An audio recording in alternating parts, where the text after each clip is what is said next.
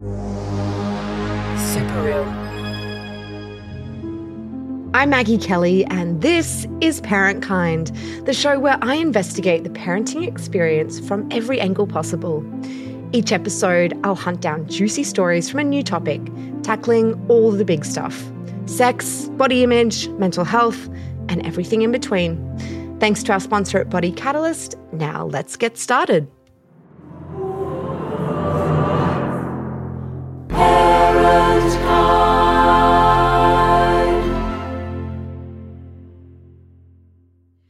So, today we're talking about identity and specifically how parenthood has changed your identity. I am totally a different person than I was two years ago before I had a baby. Um, and I'm not gearing up for a big speech about how I became a woman. Um, I'm actually going the other way. I had a full blown identity crisis and turned into a complete lemon. I used to be pretty confident and successful in my eyes, anyway. And I really didn't think twice about things like jumping on a plane and moving across the world. But motherhood kind of ruined me a little bit it, it kind of shrunk me down. Um, my identity sort of felt like a cashmere jumper that had gone through a really hot machine wash. I began questioning everything. I didn't know if I was a good writer anymore. I didn't know what I wanted to do with my career or, you know, what my friendships were doing. Just everything was called into question. So, today I want to bring you two stories about parenthood and how it's completely changed someone's identity. First, I'll introduce you to a mum of two who lives with cerebral palsy in Townsville, Australia. She gets about in a wheelchair and is raising two kids with probably the same level of difficulty as anyone else raising kids in 2022. But we spoke about how pregnancy was her real first experience of her body doing what she wanted it to. And that really changed the way she saw herself. Then we'll hear from a mum and midwife from Darug Country New South Wales. She always knew she was Aboriginal, but only discovered her family roots as she became a mum.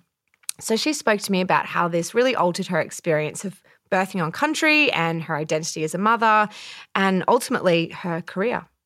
So, all of you shrunken jumpers out there struggling with an identity crisis, let's jump in. Story one Part of their world. From tropical far north Queensland, let's meet Kareen. My name is Kareen Gravener. I am 47 years of age and I live in Townsville. I am a social worker. Kareen herself experiences a disability. She was born with cerebral palsy and is in a wheelchair. We actually had quite a long chat about the right way to say that. I wasn't sure if differently abled or disabled was right and really wanted to avoid statements like being bound to a wheelchair. So, uh, just prefacing that for today's episode, the language we are using is specific to Kareen's approval only. There's loads of ways to talk about disability, and I guess my advice is if you're ever unsure, just ask the person you're talking to. Anyway, Kareen is mum to two lovely kids Samuel, who's 12, and Tori, who's six. And then there's Kareen's husband, Dale. They've been married for 12 years. I wasn't really somebody who saw myself being a mother, but I had said to myself, kind of in my own mind and heart, if I was to meet someone who I knew was very keen to be a father and would be very actively involved in that process, I would think about it. And of course, I met Dale. I actually fell very quickly pregnant with Samuel within the month of us deciding to try. And I kid you not, I was like, okay. And I won't deny I was quite scared. I was quite scared because I thought, what does this mean? And will I be okay? And what will my body do? Because I have cerebral palsy as a disability, and I didn't know how that would go. Kareen was formally diagnosed when she was around a year old. I was born two months premature, weighing two pounds and three ounces. So I was very small. Mum actually had an accident uh, when she was pregnant with me and fell very hard on her stomach. So I think she kind of thought, oh, this could be tenuous. She couldn't have known that I was going to be born so early, but I was. And then Um, I think it was around 18 months to two years of age where mum was realizing, oh, she's not meeting her milestones. And yes, over the course of time, it was diagnosed that I had cerebral palsy. Here's how it affected her physically it affected my right side, um, everything from my vision to um, spasticity within my arms, hands, and feet. Um, I was only just telling Samuel the other night, actually, he was asking me, he said, Mum, I know you have a disability, but how does it, what does that mean? Because obviously, to my children, I'm just mum. I'm the pain in the butt who asks them to do jobs and they don't listen to me. It doesn't change whether you sit or you stand. And he says, okay, so he sat there and I said, well, Samuel, um, it's been a long road for mummy. I, um, there's a lot that I couldn't do when I was born and as I grew. I couldn't do things like turn my head from left to right. I couldn't swallow properly. I couldn't speak clearly. Um, I couldn't roll. I couldn't crawl. And it is purely from the wisdom and understanding of how the brain works and the assistance of um, occupational therapists and physiotherapists that I was able to reach my milestones. Corinne was growing up in the tiny town of Ayr in the 70s and 80s. Even today, its population's under 9,000 people. There wasn't any representation, really, of disabled people around her. So by the time she got pregnant, Corinne's first assumption was that, like everything else in her life, she was going to have to work harder than everyone. She was used to struggling. Things had to be planned out, you know, stepped through from start to finish to ensure that there were no surprises. It's like any project in my life. I had to give myself plenty of time to think about what I needed to do to plan for this. And so I I mean it's a while ago now. It's nearly 12 years, but I remember thinking, okay, so probably the best thing to do is start thinking about what am I going to need as I go along. I think I told my doctor pretty quickly, um, you know, so, so that she could be aware and we could be keeping track of how my body managed it or you know, Samuel was, say, two months out or three months out from being born. Once I knew that things were progressing and we had a couple of months left, it was then that I made appointments with hospital staff and and said, okay, we need to do a birthing plan and what does that what does it look like? For Corinne, there were some considerations for her birth plan that were really specific to her disability. They needed to ensure that there was wheelchair access, accessible parking, and adequate physical support to help move Corinne around during the birth itself. Then she needed to weigh up a cesarean versus a natural birth. Where's the best place for me to go? Because I thought, you know, the last thing I want is to be in labor with this baby and not know what I'm doing because I can't do things last minute. It just doesn't work. And I also knew that the birthing process I had to be very clear about okay, what was the plan? Where would I go? Which part of the hospital? What drugs would I use, if any? If I used an epidural, for example, would it be worse for me in the end if something went wrong? If I had a cesarean, would it be worse for me in the end? Corinne not only had to consider the intense small period of active birth, but then also the recovery time which could potentially be longer as someone with a disability. Do I endeavour to give birth naturally, where supposedly our bodies as women are geared for that, and see how it goes? Or do I do a cesarean? And in my mind, I weighed it up and I really thought that a cesarean in the end could be worse because the pain that women go through as able bodied is bad enough, let alone having to be someone who is lifted by hoists and things like that. You know, I didn't want to go through that. I didn't want to have pain that went on and on and on and on forever. Effectively, I was a mother or a, a woman with a permanent, significant disability who chose to have a baby. And I think that in itself kind of possibly shocked a lot of people. Corrine said that at a time where most women feel like they were leaning on the medical system to help them through these pre birth jitters, she was instead gearing up for a conflict. I didn't know how professionals would react, but I was ready for the worst reactions, if you know what I mean.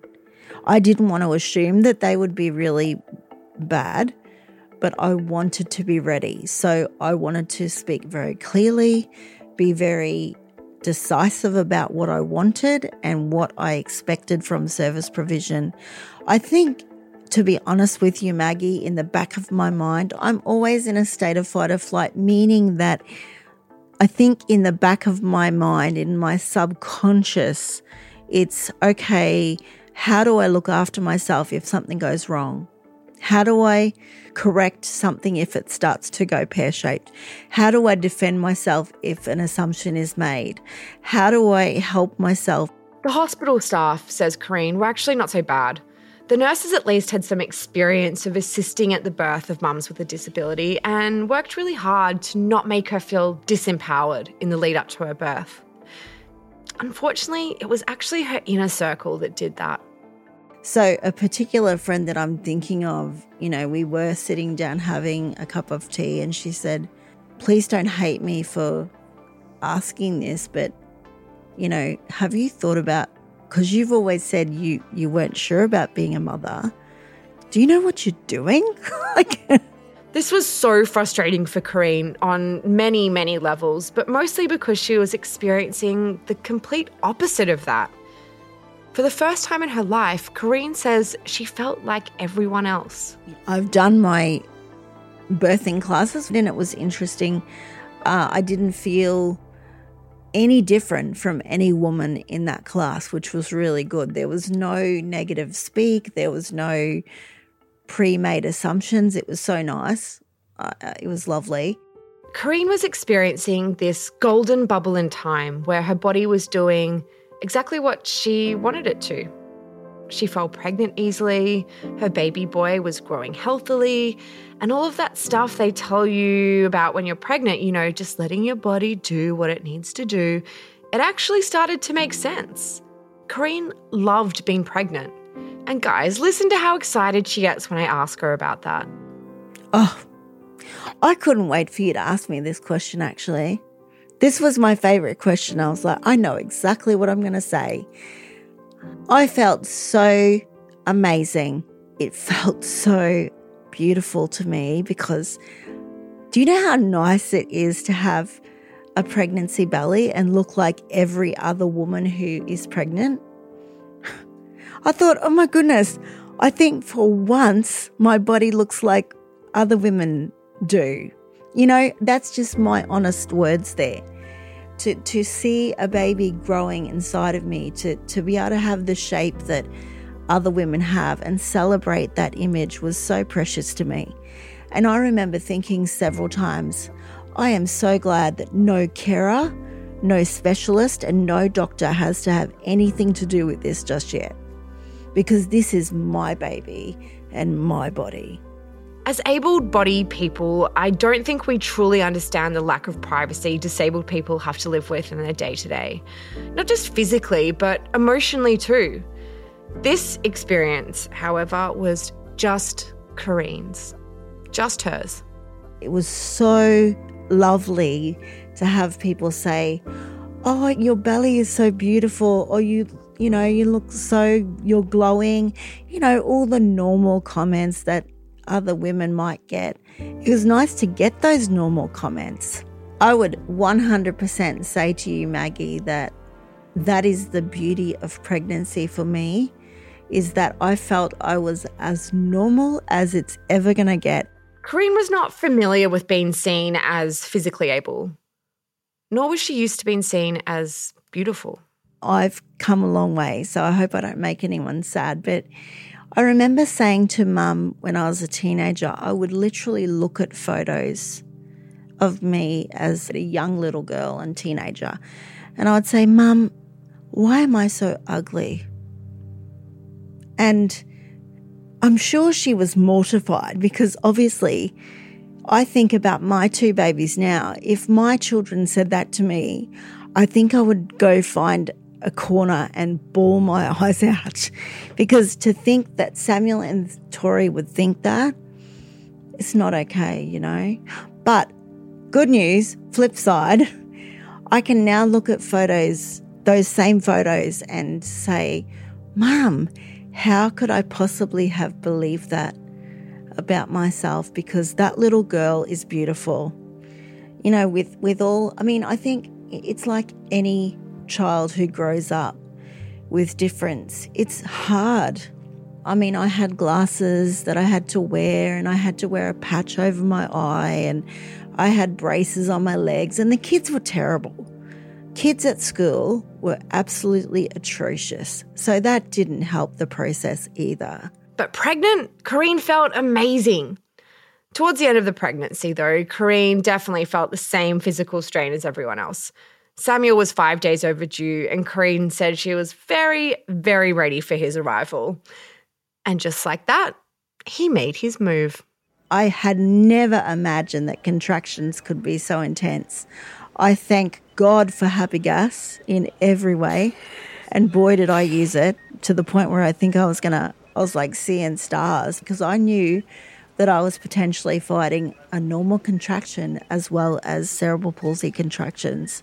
I kind of didn't know the level of endurance I would have for giving birth to Samuel. It's something that I could not quantify.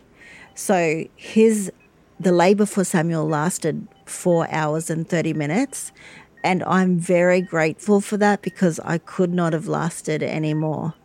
I was getting very tired and I thought, oh, again, I was talking to him and I said, Samuel, come on, love, help mummy, help mummy, because like, we got to get you out. like, what I will say, Maggie, is that our minds are powerful. And mum has always taught me to visualize what I want to do. Samuel was born 5:25 a.m., weighing 7 pounds 3 ounces. Mum and dad were over the moon. Once Samuel was born, I knew he was meant to be in my life. I know now that my children are my best achievement by far. And you can't know that because not everyone feels like that when babies are born either.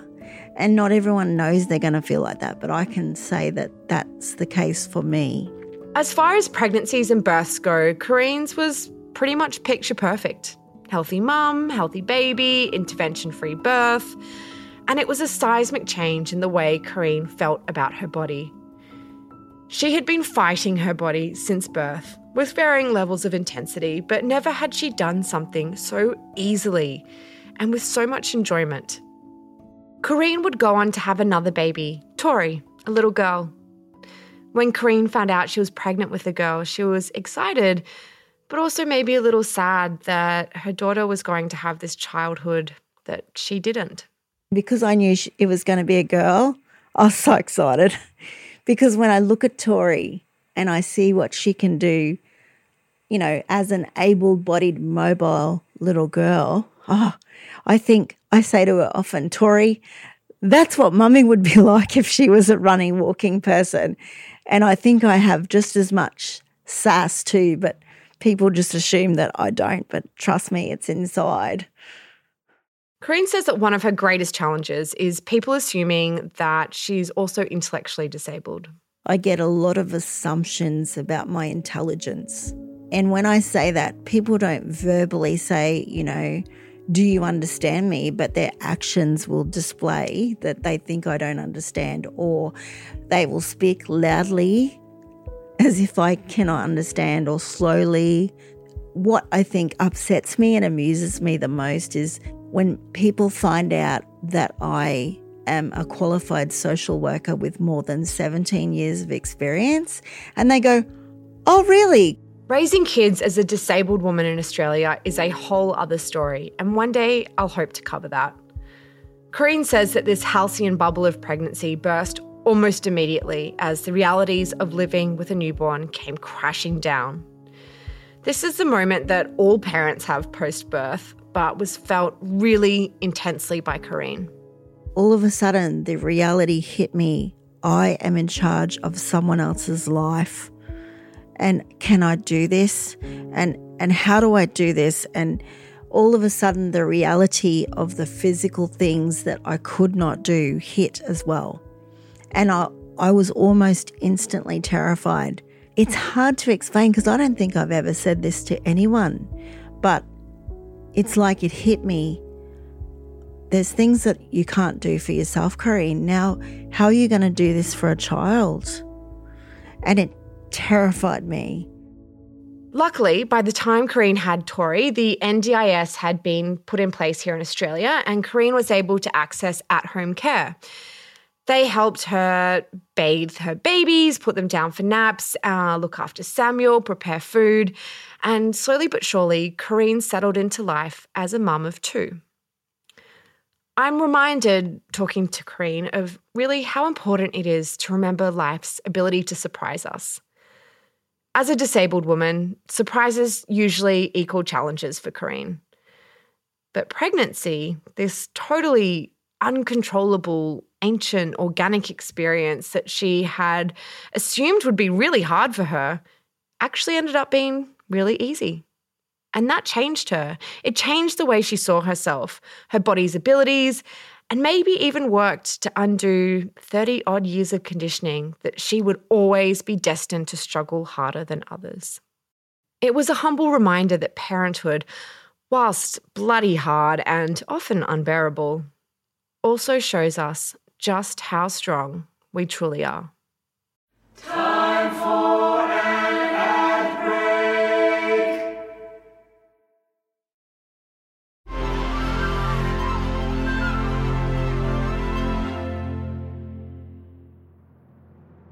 Story 2 The Long Way Home. Pregnancy and parenthood can really shake up the way you see yourself. Your job, your family, your passions, your whole identity really just gets shaken up like a Christmas snow dome. And the best you can do is just sort of sit back and watch all the bits float back to earth around you. Rearranged, different. Brooke Tolley is an Aboriginal woman who, after having her kids, started to feel this really intense need to start working with birthing women. Specifically, Aboriginal women who were navigating a foreign and unwelcoming medical system. Through her work, she also started to learn more about her family lineage and traditional customs. Parenthood didn't just shift Brooke's identity, it almost instilled within her a brand new one, one that runs far deeper than anything she's experienced before.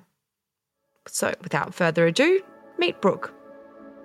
Uh, hello, my name is Brooke. I am a proud Burra and Wamali woman of both of the Darug Nation.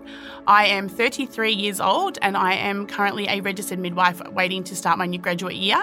I am also currently working as an Aboriginal support worker um, at Marana Aboriginal Association in Richmond.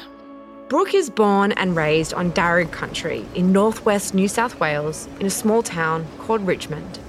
We're a nice little country practice town. We're very small. Everyone knows everybody. If you don't know them personally, you know their family. So it's a nice country community little town. I love it. It's home. Brooke has been on a bit of a mission lately to trace back her lineage, and she recently discovered through family members exactly which clans she's connected to. So I've always known that I'm Aboriginal, but I actually didn't know my clans, which is where the Burra Burungal comes from, which is the people of the Grey Kangaroo, which is from Richmond, and then the Wamali people, which is the people from Prospect. So I've just recently found out my clans in the last couple of years, and but I've always known that I'm a Darug woman. Brooke says she's always felt an innate connection to Richmond, and not in a twee, oh, it's nice to be home sort of way. Brooke says she would literally feel anxious if she had to go too far away. You know, I've said to you before, like Richmond's home. When I leave Richmond, I feel very uncomfortable. When I'm far from Richmond, I feel like everybody knows I'm not from there. But when I'm at home, I'm at home. I walk around Richmond proud. I walk around confident. I know that I'm home. I don't feel like people are looking at me differently. So knowing that my clan is Burra from Richmond has just opened up a whole door of explaining things within me and making sense as to why I did certain things and why Richmond's home and why I'm comfortable here. And it's because, yeah, it's that's where my people are from. That's where Pop's from. I pressed Brooke for more information about this feeling, Was it because it was familiar or safe or, you know, it's where her family lived? No, she says. It's just a sense of belonging. Brooke didn't really give these feelings a second thought. She knew that she was an Aboriginal woman, but she didn't have any further context as to place or people. Anyway, during her first pregnancy, Brooke said it just felt super important to her to birth as close to Richmond as possible. She wasn't sure why, she just needed to do it.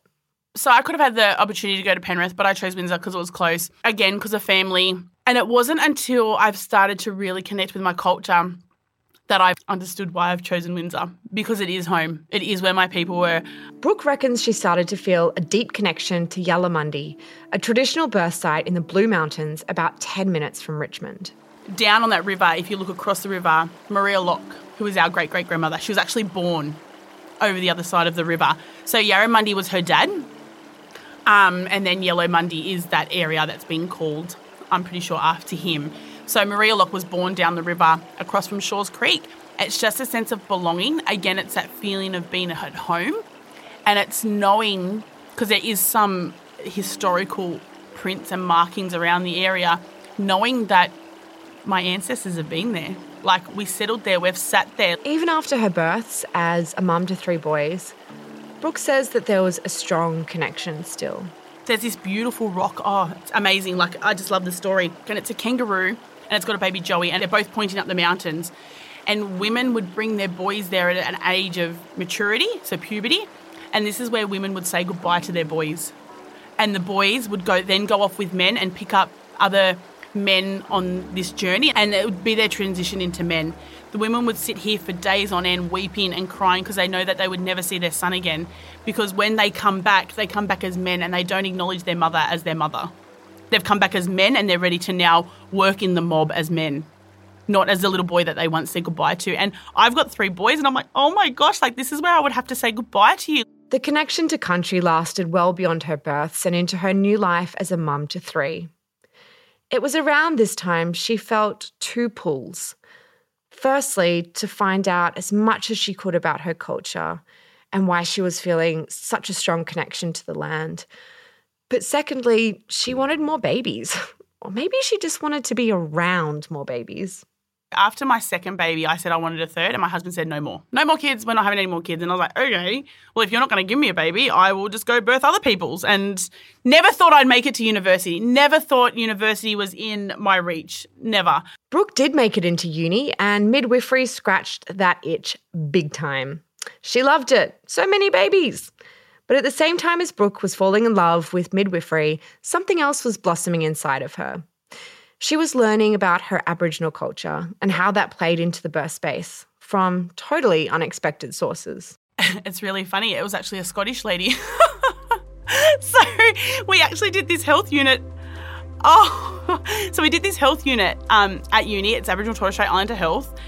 And I walked into this class and I've heard her accent. And I said to my friend, there was only two Indigenous girls in our cohort. And I said to her, I'm like, um, do we actually have a colonizer teaching us Aboriginal and Torres Strait Islander health? And she's like, yeah, we do. And I'm like, oh, oh, let's see what she's got to say. Biggest ally I think I've ever met. She was all for us. Yep, she comes to our CATSINaM conference, which is the Congress of Aboriginal Torres Strait Islander Nurses and Midwives. She's there. She's got our backs, and like she moved from Scotland to a school in South Australia with her children, and she said to the parents, like, why aren't you learning First Nations language? And she got shunned. None of the parents wanted to talk to her anymore because she asked this question. Around the same time, Brooke did a placement in an Aboriginal women's health centre and was confronted really by how little she knew about her clan's history. I, I remember saying to one of the midwives down there, I was like, I don't know much about culture. And she's like, that's not your fault. Like I actually, she actually had to put me in my place and be like, that's not your fault. That's what the white man has done to us. She's like, do not take blame for them not knowing your culture. So it's taken me a lot to realize that it's not my fault I don't know culture. And all I can do is continue to immerse myself in it and around it and be taught by all these people. Like I've been taught by several different mobs. Brooke says she's also started learning cultural traditions from her cousins. And now my cousins just come in, it's like icing over the cake. She's just like, yes, that is right, but this is how we do it. We need to start with this generation. It's been bittersweet, simultaneously foreign and familiar. relearning customs that had been snatched away from her in generations past. Because Pop didn't really talk about it, I think even when his uncle came out and told him, he still kind of shunned it off because he was brought up white. He was raised white. He was put into Bomaderry's boys' home. He was assimilated as such. So while he wasn't stolen as such, he was still raised as a white man.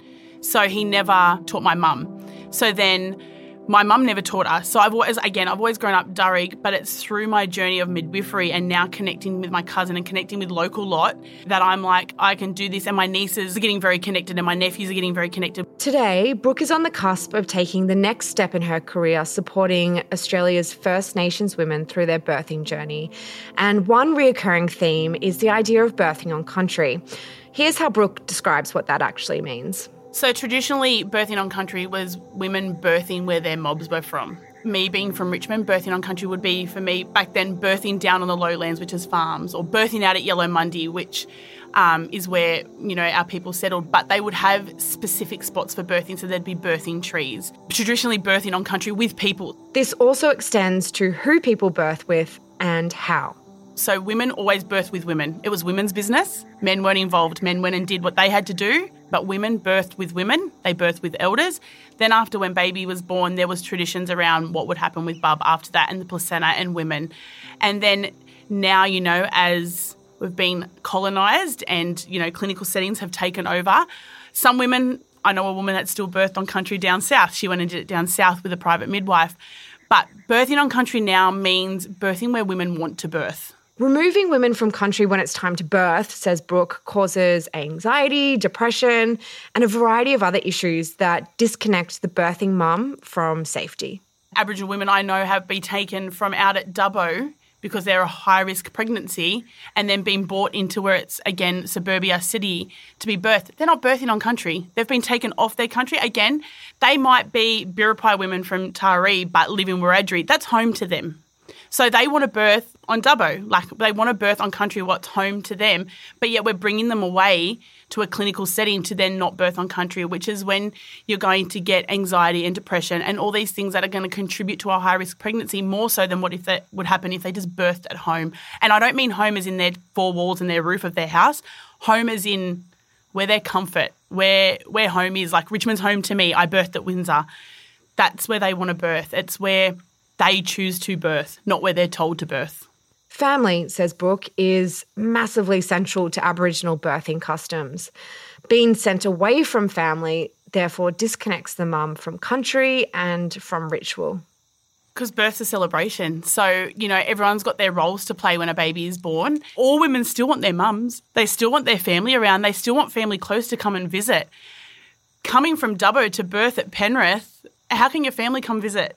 They they don't have they're losing that connection to family like and if their their husband believes in the cultural beliefs of it, it's women's business then she's doing it on her own which then is going to contribute to you know the typical stuff that we get reported on low birth weight not feeding this that like all this stuff that contributes to the anxieties and depression after birth there was this really interesting moment in our initial pre interview when Brooke was kind of listing off all the ways that Australia's First Nations birthing culture comes up in this clash with Western clinical birthing culture.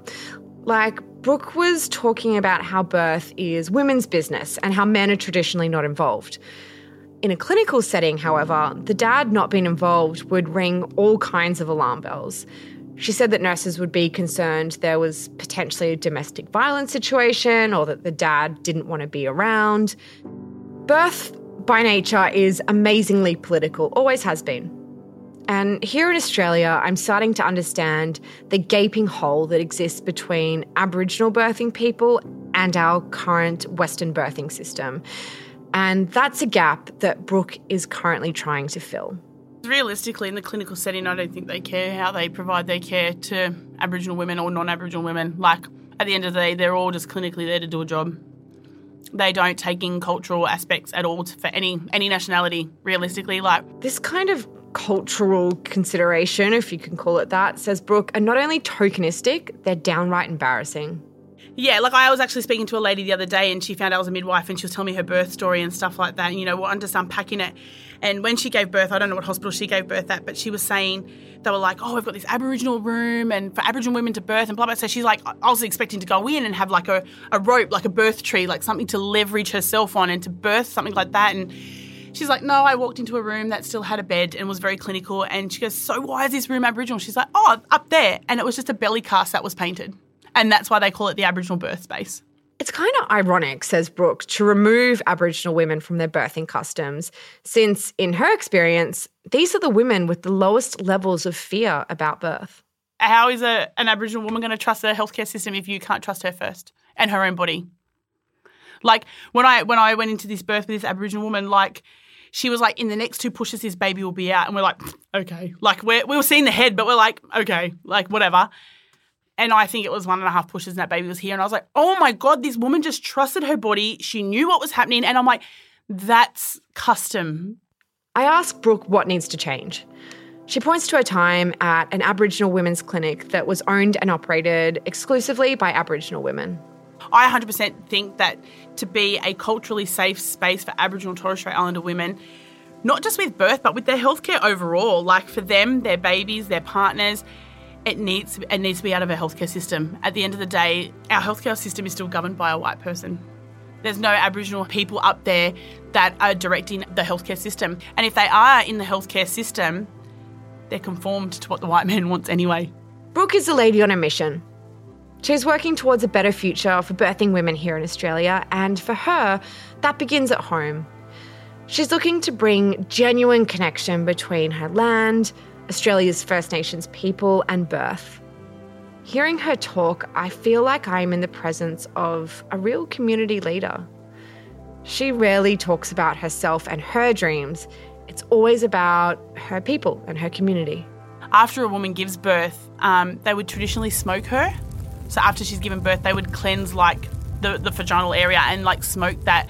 And that would be just a sense of cleansing. Like we believe smoke is cleansing, so we have smoking ceremonies and we walk through smoke to cleanse us, and it only makes sense that that would happen. And a lot of people these days think that smoking ceremony should only be done by men, but obviously we did it because a man couldn't smoke a woman.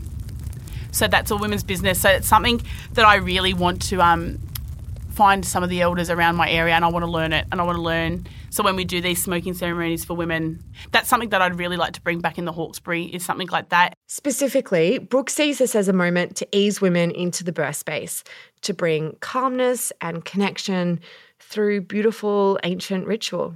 Another tradition that I've seen down south too is they take women out at 36 weeks and give her a smoking ceremony, something private by herself out on country. And I said to the midwife down there, I was like, excuse my ignorance, but why do you do that? What's the significance?